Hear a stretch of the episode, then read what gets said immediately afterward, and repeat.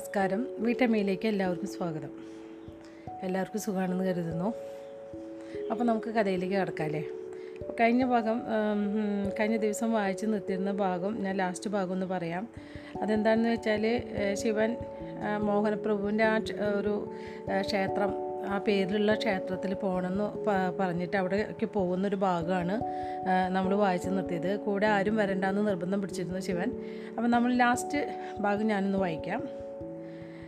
കഴുത്തിന് ആശ്വാസമേകുന്ന ആവരണം കെട്ടിയ ശേഷം ശിവൻ ആ ക്ഷേത്രത്തിന്റെ പടികൾ കയറിയപ്പോൾ തനിക്ക് കുറേ കാലമായി അനുഭവപ്പെടാത്ത മനഃശാന്തി അനുഭവപ്പെട്ടു. പ്രവേശന പ്രവേശനദ്വാരത്തിലുള്ള തൂണിൽ ചാരി ധ്യാനനിമഗ്നനായി അവനിരുന്നു. പെട്ടെന്ന് വിചിത്രമെന്ന് പറയട്ടെ?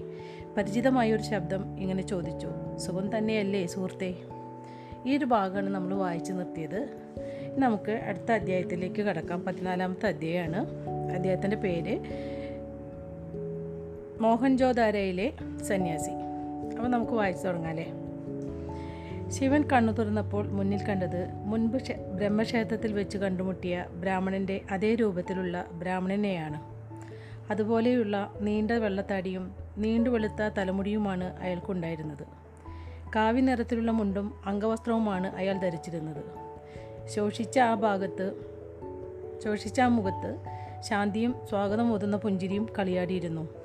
ഈ ബ്രാഹ്മണന് കൂടുതൽ ഉയരമുണ്ടായിരുന്നു അല്ലായിരുന്നുവെങ്കിൽ ശിവൻ അദ്ദേഹത്തെ ബ്രാഹ്മണ ക്ഷേത്രത്തിൽ വെച്ചു കണ്ട ബ്രാഹ്മണനാണ് ബ്രാഹ്മണനാണെന്ന് തെറ്റിദ്ധരിച്ചനെ. സുഖം തന്നെയല്ലേ മിത്രമേ? താഴെ ഇരിക്കുന്നതിനിടയിൽ ബ്രാഹ്മണ പണ്ഡിതൻ ചോദിച്ചു. സുഖം തന്നെ പണ്ഡിറ്റ്ജി ഭാരത ശൈലിയിലുള്ള ആദരവിന്റെ പദം ഉപയോഗിച്ചുകൊണ്ട് തന്നെ ശിവൻ പറഞ്ഞു. എന്തിനാണ് അയാൾ ഇടപെടുന്നതെന്ന് ശിവന് മനസ്സിലായിരുന്നില്ലെങ്കിലും അത് സ്വാഗതാർഹ സ്വാഗതാർഹമായിരുന്നു. താൻ ഈ ക്ഷേത്രത്തിൽ എത്തിപ്പെട്ടത് ഈ ബ്രാഹ്മണനെ കാണാൻ വേണ്ടി മാത്രമാണെന്ന് പോലും ശിവന് തോന്നിപ്പോയി. മെലൂഹയിലെ എല്ലാ പണ്ഡിതന്മാരും കാഴ്ചയ്ക്ക് ഒരുപോലെയുള്ളവരാണോ? എല്ലാ പണ്ഡിതന്മാരൊന്നുമല്ല ഞങ്ങൾ മാത്രം. ഈ ഞങ്ങൾ എന്ന് പറഞ്ഞാൽ ആരൊക്കെയാണ് പണ്ഡിറ്റ്ജി? ശിവൻ ചോദിക്കുകയാണ്. അടുത്ത തവണ നിങ്ങൾ ഞങ്ങളിൽ ആരെങ്കിലും കണ്ടുമുട്ടുമ്പോൾ ഞങ്ങൾ അത് പറയാം. പണ്ഡിതർ ഗൂഢാർത്ഥത്തോടെ പറഞ്ഞു അതൊരു വാഗ്ദാനമാണ്. എന്തുകൊണ്ട് ഇപ്പോഴില്ല? ഈ ഘട്ടത്തിൽ ഞങ്ങളുടെ തിരിച്ചറിയൽ പ്രധാനപ്പെട്ട കാര്യമല്ല. പണ്ഡിതർ പുഞ്ചിരിച്ചു. എന്തോ വിഷയവുമായി ബന്ധപ്പെട്ട് താങ്കൾ അസ്വസ്ഥനാണ് എന്നതാണ് പ്രധാനപ്പെട്ട കാര്യം. അതിനെക്കുറിച്ച് സംസാരിക്കുവാൻ താങ്കൾക്ക് ആഗ്രഹമുണ്ടോ? ആ സന്യാസി ചോദിക്കാണ് ശിവൻ ഒന്ന് നിശ്വസിച്ചു. ഈ മനുഷ്യനെ വിശ്വസിക്കാം. ശിവന്റെ അന്തരാത്മാവിലെ ജന്മവാസന പറഞ്ഞു. മെലൂഹയ്ക്ക് വേണ്ടി ഞാൻ ചെയ്യേണ്ടതായ ഉദ്യമത്തെക്കുറിച്ചാണ് എന്റെ ചിന്ത. എനിക്കറിയാം. ഉദ്യമം നടക്കാ നടപ്പാക്കുന്നതിൽ നീലകണ്ഠന്റെ ചുമതല ഞാൻ തള്ളിക്കളയുന്നില്ല. അതിലുമേറെ അദ്ദേഹം ചെയ്യുന്നുണ്ട്. ശിവന്റെ കഴുത്തിലേക്ക് ചൂണ്ടിക്കാണിച്ചുകൊണ്ട് പണ്ഡിറ്റ്ജി തുടർന്നു. ഒരു കഷണം പരുത്തിത്തുണിക്ക് ഈശ്വരീയ ഈശ്വരീയമായ പ്രകാശത്തെ മറയ്ക്കാനാവില്ല. കോടിപ്പോയ പുഞ്ചിരിയോടെ ശിവൻ തല ഉയർത്തി നോക്കി. മെലൂഹ എനിക്ക് അത്ഭുതകരമായ സമൂഹമായിട്ടാണ് അനുഭവപ്പെടുന്നത്.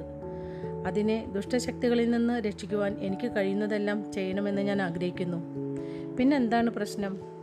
പൂർണതയോടടുത്ത് നിൽക്കുന്ന ഈ സമൂഹത്തിൽ ഒട്ടും ആശ്വാസ്യമല്ലാത്ത ചില പ്രവൃത്തികൾ ഞാൻ കാണുന്നു. മെലൂഹ അഭിലഷിക്കുന്ന ആശയങ്ങൾക്ക് കടകവിരുദ്ധമാണത്. പ്രവൃത്തികൾ എന്നുദ്ദേശിച്ചത് എന്താണ്? പണ്ഡിതർ ചോദിച്ചു. ഉദാഹരണത്തിന് വികർമ്മരോട് പെരുമാറുന്ന രീതി. എന്തുകൊണ്ടാണത് അനീതിയാകുന്നത്? വികർമ്മരെന്ന് മുദ്ര മുദ്ര കുത്തപ്പെടുന്ന ഈ മനുഷ്യർ മുജ്ജന്മങ്ങളിൽ പാപം ചെയ്തുവെന്ന് എങ്ങനെ അറിയാൻ സാധിക്കും? അതിന്റെ ഫലമാണ് അവരിപ്പോൾ അനുഭവിക്കുന്ന യാതനകൾക്ക് കാരണമെന്ന് എങ്ങനെ പറയാൻ സാധിക്കും? അത് വെറും നിർഭാഗ്യമായിരിക്കാം. അല്ലെങ്കിൽ പ്രകൃതിയുടെ ആകസ്മികമായ പ്രവൃത്തി. താങ്കൾ പറഞ്ഞത് ശരിയാണ്. അങ്ങനെയാകാം. പക്ഷേ വികർമ്മരുടെ വിധി അവരുടെ വ്യക്തിപരമായ കാര്യമാണെന്ന് താങ്കൾ കരുതുന്നുണ്ടോ? അങ്ങനെയല്ലേ? അല്ല അങ്ങനെയല്ല. പണ്ഡിതർ വിശദീകരിച്ചു സമൂഹത്തെക്കുറിച്ചുള്ളതാണ് അത്. മെലൂഹയുടെ സ്ഥിരതയ്ക്ക് വികർമാവിധിയുടെ സ്വാകാര്യത അനിവാര്യ അനിവാര്യമാണ്. ശിവൻ മുഖം ചൊളിച്ചു. നീലകണ്ഠ വിജയകരമായ ഏതൊരു സമൂഹത്തിനും ആവശ്യമായ കാര്യം സ്ഥിരതയാർന്ന വഴക്കമാണ്. നമുക്കെന്തിനാണ് വഴക്കം? കാരണം ഓരോ വ്യക്തിക്കും വ്യത്യസ്തമായ സ്വപ്നങ്ങളും ശേഷികളുമുണ്ട് നല്ലൊരു പോരാളിക്കു ജനിക്കുന്ന മകനെ നല്ലൊരു കച്ചവടക്കാരനാകാൻ കഴിഞ്ഞേക്കും. പിതാവിന്റെ തൊഴിലിൽ നിന്ന് മാറി ചിന്തിക്കുവാനും സ്വന്തം താല്പര്യപ്രകാരമുള്ള തൊഴിൽ തിരഞ്ഞെടുക്കുവാനും ആവശ്യമായ വഴക്കം സമൂഹത്തിനുണ്ടായിരിക്കണം. ഒരു സമൂഹത്തിലെ വഴക്കം മാറ്റങ്ങൾ അനുവദിക്കുന്നു. അതുകൊണ്ട് ആ സമൂഹത്തിലെ അംഗ അംഗങ്ങൾക്കെല്ലാം സ്വന്തം ആത്മാവിനെ കണ്ടെത്തുവാനും യഥാർത്ഥത്തിലുള്ള യഥാർത്ഥത്തിലുള്ള ശേഷിയെ വളർത്തുവാനും സാധിക്കും. ഓരോ വ്യക്തിക്കും ഓരോ വ്യക്തിയും സ്വന്തം ശേഷി നേടിയെടുക്കുമ്പോൾ സമൂഹവും അതിന്റെ യഥാർത്ഥ ശേഷി തിരിച്ചറിയും. ഞാൻ സമ്മതിക്കുന്നു. പക്ഷേ വികർമ്മരുടെ കാര്യത്തിൽ ഇതിന് എന്താണ് ചെയ്യാനുള്ളത്? യഥാർത്ഥ ചോദ്യത്തിലേക്ക് ഞാൻ അല്പസമയത്തിനകം വരാം. എന്നോട് ക്ഷമിക്കണം പണ്ഡിതർ പറഞ്ഞു.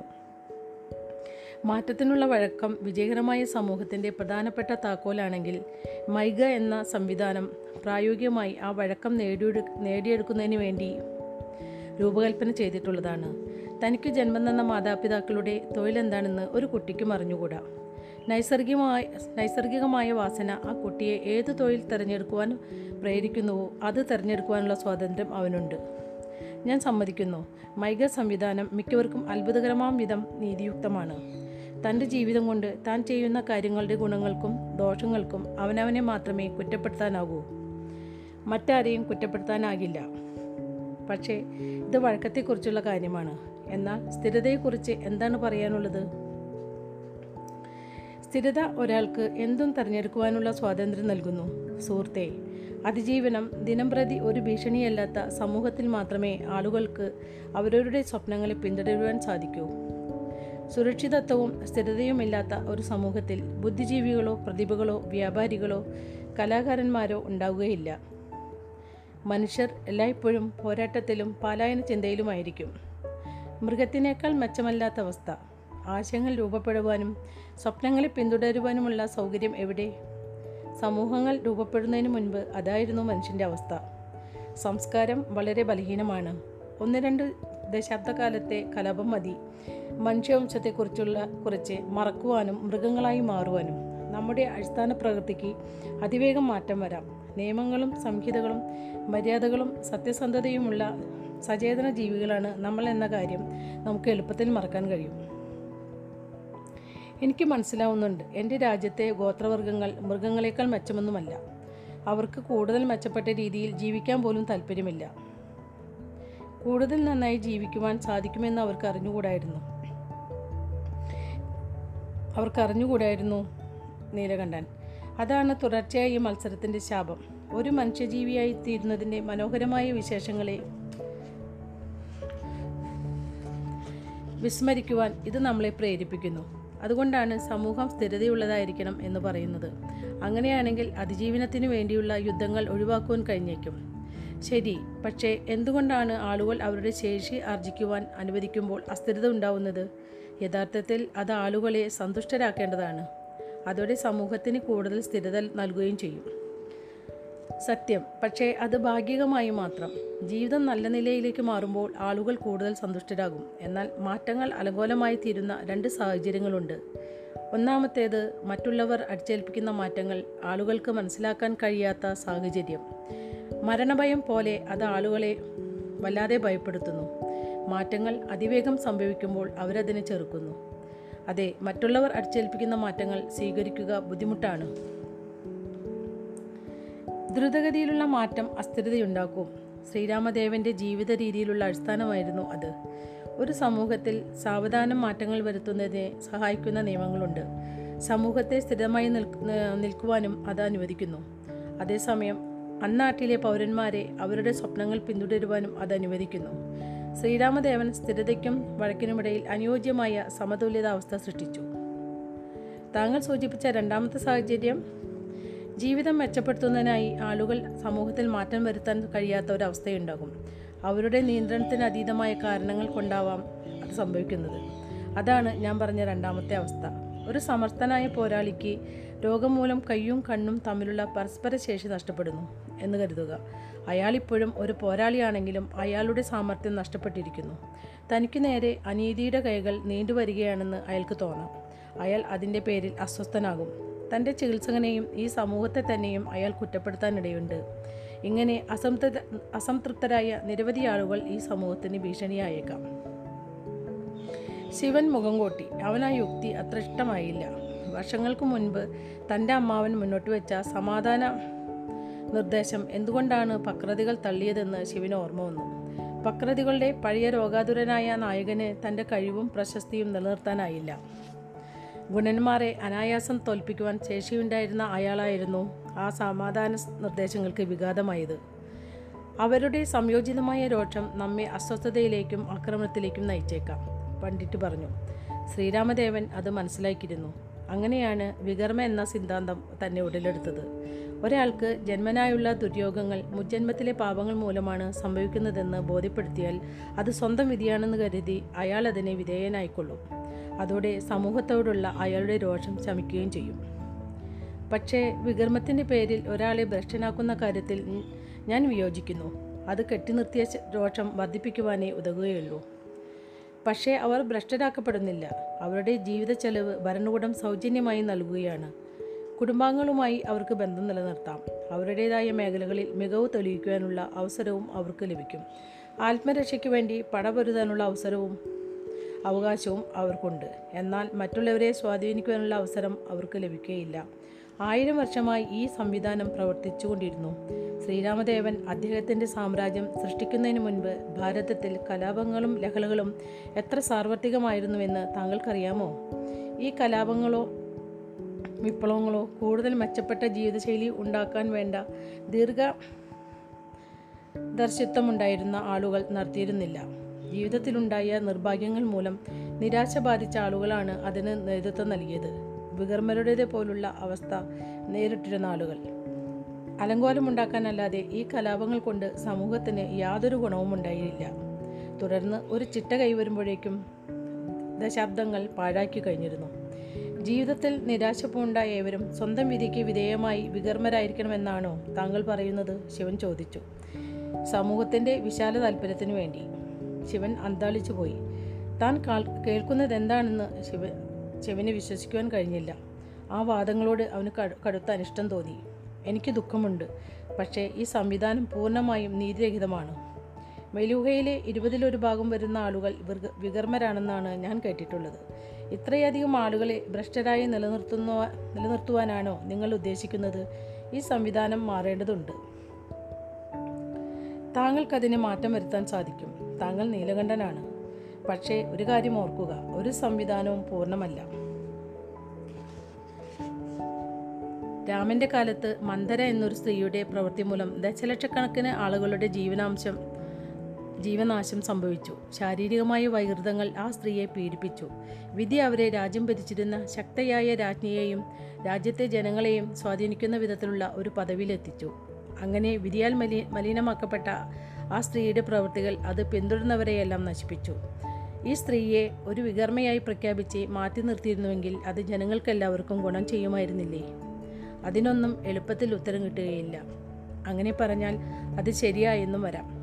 നിരവധി വികർമ്മർ ഉണ്ടെങ്കിൽ അത് സമൂഹത്തെ പാർശ്വവൽക്കരണത്തിലേക്ക് നയിക്കുകയും അലങ്കോലത്തിലേക്ക് തള്ളിയിടുകയും ചെയ്യും. ഈ പ്രശ്നത്തിന് എന്റെ പക്കൽ പരിഹാരമുണ്ടോ? ഇല്ല. ഒരു പക്ഷേ താങ്കൾക്കതിനൊരു പരിഹാരം കണ്ടെത്താൻ കഴിഞ്ഞേക്കും. ശിവൻ മുഖം തിരിച്ചു. വി വികർമ്മ സംവിധാനം അനീതിയാണെന്ന് തന്നെ ശിവന്റെ ഉള്ളിൽ ഉള്ളിന്റെ ഉള്ളിൽ വിശ്വസിച്ചു. ഹേ നീലകണ്ഠൻ എല്ലാ വികർമ്മരുടെ കാര്യത്തിലും അങ്ങേക്ക് ഉത്കണ്ഠ തോന്നുന്നുവോ? അതോ ഒരൊറ്റ ആളിന്റെ കാര്യത്തിൽ മാത്രമോ ഉത്കണ്ഠ? ഈ സ്വാമി അവിടെ എന്തെടുക്കുക നന്ദി ചോദിച്ചു. അദ്ദേഹം ഒരുപാട് സമയമെടുക്കുന്നു കാരണം നന്ദി ശിവൻ മാത്രമാണ് ക്ഷേത്രത്തിലേക്ക് കടന്നു വന്നിരുന്നത്. അപ്പോൾ മറ്റുള്ളവരെല്ലാം പുറത്ത് കാത്തിരിക്കുകയാണ് അപ്പോൾ അതുകൊണ്ടാണ് ശിവനെ തിരിച്ച് കാണാത്തതുകൊണ്ടാണ് നന്ദി ഇങ്ങനെ ചോദിക്കുന്നത്. എനിക്കറിഞ്ഞുകൂടാ വീരഭദ്രൻ പറഞ്ഞു. എന്തെങ്കിലും ഒരു കാര്യം ചെയ്യണമെന്ന് ശിവൻ പറയുകയാണെങ്കിൽ അതനുസരിക്കുക മാത്രമേ എനിക്ക് ചെയ്യാനുള്ളൂ. എന്തുകൊണ്ടാണ് സ്വാമിയെ താൻ പേര് വിളിക്കുന്നത്? അത് അദ്ദേഹത്തിന്റെ പേരായതുകൊണ്ട്. ആ ലളിതമായ ഉത്തരം കേട്ടപ്പോൾ നന്ദി പുഞ്ചിരിച്ചു. പിന്നെ അയാൾ ആ ക്ഷേത്രത്തിലേക്ക് ക്ഷേത്രത്തിനു നേരെ നോക്കി. പറയൂ പടനായിക വീരഭദ്രൻ നന്ദിയുടെ അടുത്തേക്ക് ചെന്നുകൊണ്ട് ചോദിച്ചു കൃതികയെ ആർക്കെങ്കിലും പറഞ്ഞു വച്ചിരിക്കുകയാണോ? പറഞ്ഞു വച്ചിരിക്കുകയാണോ? എന്നോ? ഞാൻ ഉദ്ദേശിച്ചത് വീരഭദ്രൻ തുടർന്നു. അവൾ പരിധിക്കപ്പുറത്താണോ? പരിധിക്കപ്പുറമോ? നന്ദി ചോദിച്ചു. ഞാൻ ഉദ്ദേശിച്ചത് എന്താണെന്ന് താങ്കൾ മനസ്സിലായി താങ്കൾക്ക് മനസ്സിലായി കാണും. ചുവന്നു തൊടുത്തുകൊണ്ട് വീരഭദ്രൻ പറഞ്ഞു. അവൾ വിധവയാണ് നന്ദി പറഞ്ഞു. പതിനഞ്ച് വർഷം മുൻപ് അവളുടെ ഭർത്താവ് മരിച്ചുപോയി. ഓ അത് കഷ്ടമായി പോയി വീരഭദ്രൻ പറയാണ്. അതെ കഷ്ടമായിപ്പോയി. വീരഭദ്രനെ നോക്കി പുഞ്ചിരിച്ചുകൊണ്ട് നന്ദി പറഞ്ഞു. പക്ഷേ താങ്കളുടെ ചോദ്യത്തിനുള്ള ഉത്തരം പറയുകയാണെങ്കിൽ അവളെ അങ്ങനെ ആർക്കും പറഞ്ഞു വെച്ചിട്ടൊന്നുമില്ല. ദേവി ഞാനൊരു കാര്യം പറഞ്ഞോട്ടെ? കൃതിക ചോദിച്ചു. അതിഥി മുറിയുടെ ജലി ജനലിനടുത്തു നിന്നും സതി കൃതികയെ തിരിഞ്ഞു നോക്കി. അത്ഭുതം കൊണ്ട് അവളുടെ നെറ്റി ചുളിഞ്ഞിരുന്നു. മനസ്സിലുള്ളത് തുറന്നു പറയുന്നതിൽ നിന്നും ഞാൻ നിന്നെ എപ്പോഴെങ്കിലും വിലക്കിയിട്ടുണ്ടോ? ഒരു യഥാർത്ഥ സൂര്യവംശി എപ്പോഴും അവളുടെ മനസ്സിലുള്ളത് തുറന്നു പറയും. ശരി കൃതിക പറഞ്ഞു. ചിലപ്പോഴെങ്കിലും ആത്മനിയന്ത്രണം നഷ്ടപ്പെടുന്നത് അത്ര മോശം കാര്യമൊന്നുമല്ല. സതി കൂടുതൽ ശക്തമായി നെറ്റിച്ചുളിച്ചു ധൈര്യം ചോർന്നു പോകുന്നതിന് മുൻപ് കൃതിക തനിക്ക് പറയാനുള്ളതെല്ലാം പറഞ്ഞു തീർത്തു. അദ്ദേഹം നീലകണ്ഠനാണെന്ന കാര്യം മറന്നു കളയൂ ദേവി. ഒരു പുരുഷനെന്ന നിലയിൽ ഞാൻ കണ്ട ഏറ്റവും മികച്ച സൃഷ്ടിയാണ് അദ്ദേഹമെന്ന് എനിക്ക് തോന്നുന്നു. ബുദ്ധിശാലിയും ധീരനും രസികനും ദയാലുവുമായ അദ്ദേഹം ഭവതി നടന്നു പോകുന്ന ഭൂമിയെ ആരാധിക്കുന്നു. അതത്ര മോശപ്പെട്ട കാര്യമാണോ? സതി കൃതികയെ രൂക്ഷമായി നോക്കി. കൃതിക പറഞ്ഞ കാര്യങ്ങൾ അവളെ വിഷമിപ്പിച്ചിരുന്നു. കൃതിക തുടർന്നു. ഒരു വേള ഒരു വേളയെന്നേ പറയാ പറയാനാവൂ. ചട്ടങ്ങൾ ലംഘിക്കുന്നത് നമ്മളെ ആഹ്ലാദത്തിലേക്ക് നയിച്ചേക്കാം. ഞാനൊരു സൂര്യവംശിയാണ്. ശബ്ദം താഴ്ത്തിക്കൊണ്ട് സതി പറഞ്ഞു. ചട്ടങ്ങൾ അനുസരിച്ച് മാത്രമാണ് ഞാൻ ജീവിക്കുന്നത്. പിന്നെ എനിക്ക് എവിടെ നിന്ന് ആഹ്ലാ ആഹ്ലാദം ലഭിക്കും? ഇതിനെക്കുറിച്ച് ഇനി ഒരിക്കലും നീ എന്നോട് ഇങ്ങനെ പറയാൻ പാടില്ല. ഉണ്ട്. ഒരു പ്രത്യേക വികർമ്മയുണ്ട്. ശിവൻ സമ്മതിച്ചു. പക്ഷേ വികർമ്മം നീതിരഹിതമാണെന്ന് അതുകൊണ്ടൊന്നുമല്ല ഞാൻ കരുതുന്നത്.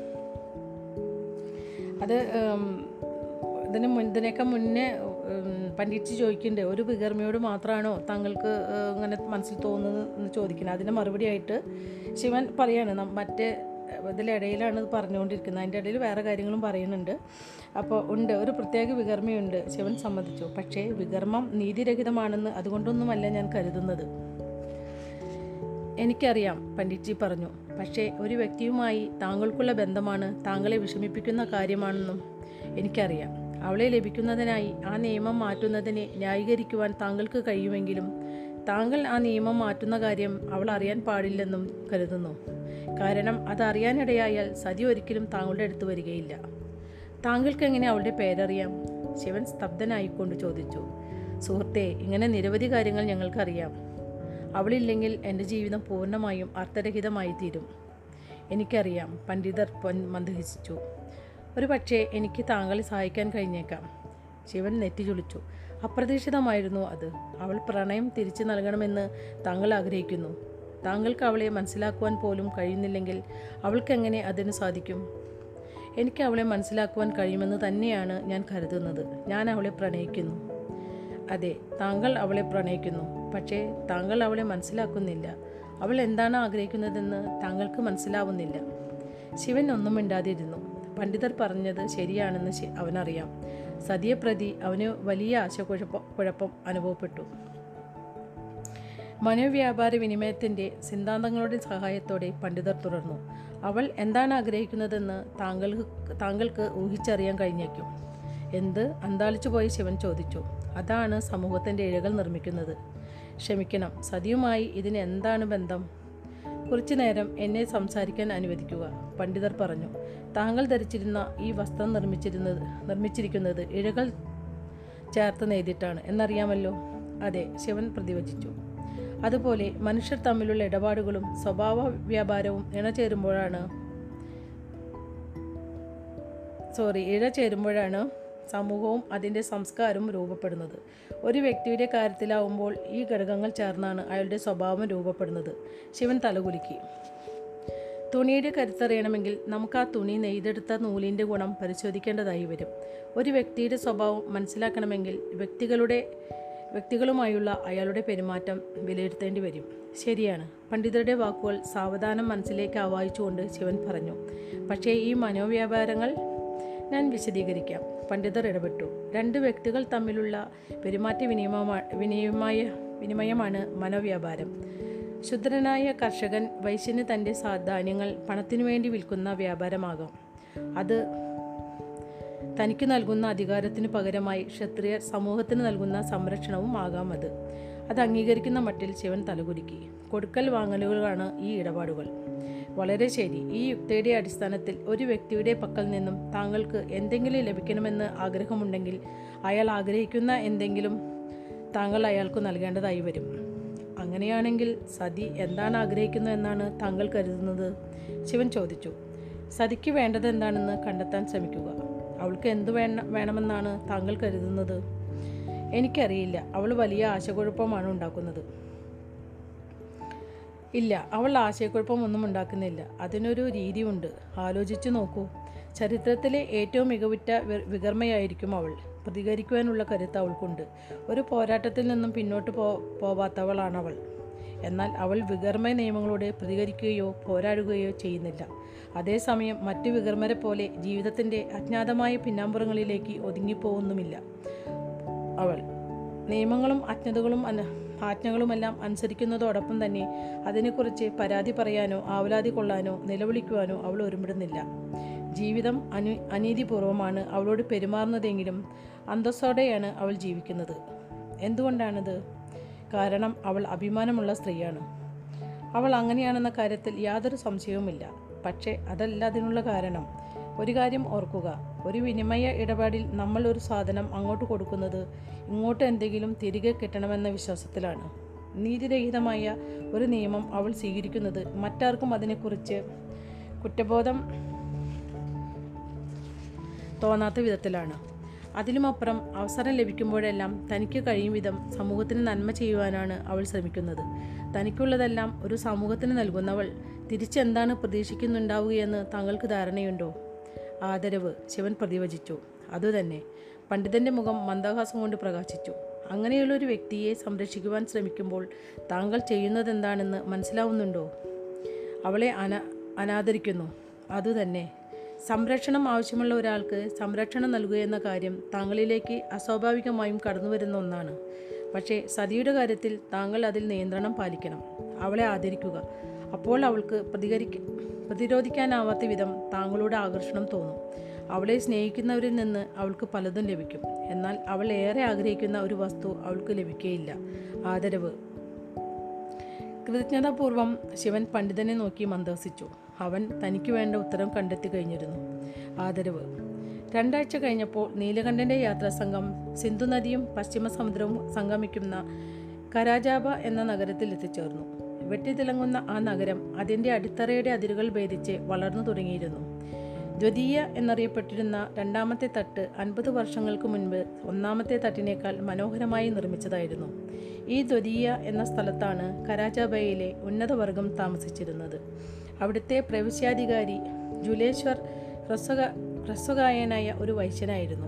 നീലകണ്ഠനെക്കുറിച്ച് കേട്ടിരുന്ന അയാൾ നഗരത്തിന് പുറത്തു വന്ന് നീലകണ്ഠനെ സ്വീകരിക്കുന്ന പുതിയ രീതി അനുവർത്തിച്ചു. ഒരു ലക്ഷം ജനങ്ങൾ പാർത്തിരുന്ന കരാജാബ വ്യാപാര കേന്ദ്രമായ ഒരു അതിർത്തി നഗരമായിരുന്നു.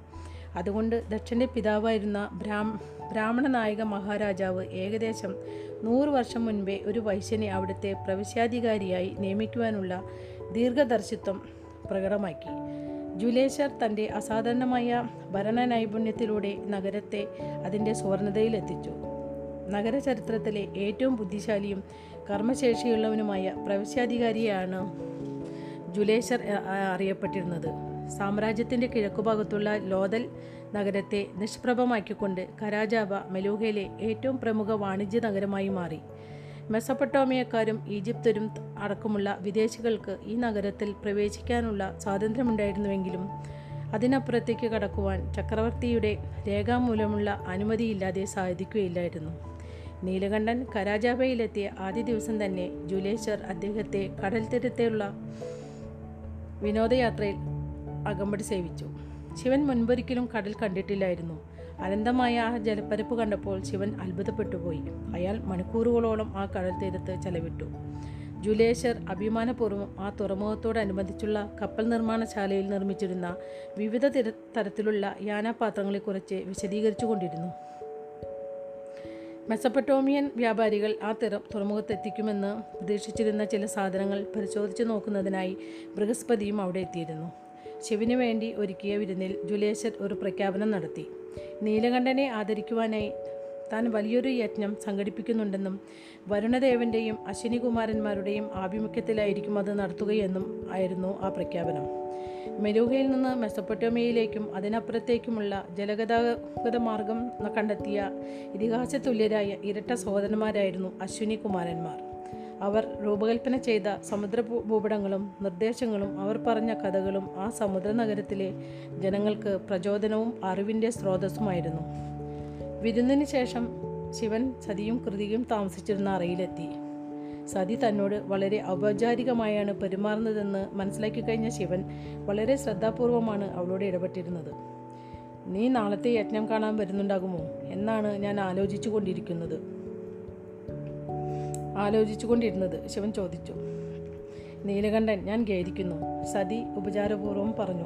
എനിക്ക് ആ ചടങ്ങൾ ചടങ്ങിൽ സന്നിധിയാകുവാൻ സാധിച്ചെന്നു വരില്ല. അത്തരം യജ്ഞങ്ങളിൽ പങ്കെടുക്കുവാൻ എനിക്ക് അനുവാദമില്ല. തന്നോടൊപ്പം അവിടെ സന്നിഹിത സന്നിഹിതമായി ആയാൽ അവളെ ആരും ചോദ്യം ചെയ്യുകയില്ലെന്ന് പറയാൻ ഒരുങ്ങിയതായിരുന്നു നീലകണ്ഠൻ. പക്ഷേ അത് വേണ്ടെന്ന് അവന് തോന്നി. അല്ലെങ്കിൽ നമുക്ക് നാളെ അല്പം നൃത്തം പരിശീ പരിശീലിച്ചാലോ? ഏറ്റവും അവസാനം നമ്മളൊന്നിച്ച് നടത്തിയ നൃത്ത പരി പരിശീലനത്തെക്കുറിച്ച് എനിക്ക് ഓർമ്മ പോലുമില്ല. അത് കൊള്ളാം. കുറേ കാലമായി നിങ്ങളുടെ നൃത്തപാഠങ്ങൾ എനിക്ക് ലഭിച്ചിട്ട് സതി പറഞ്ഞു.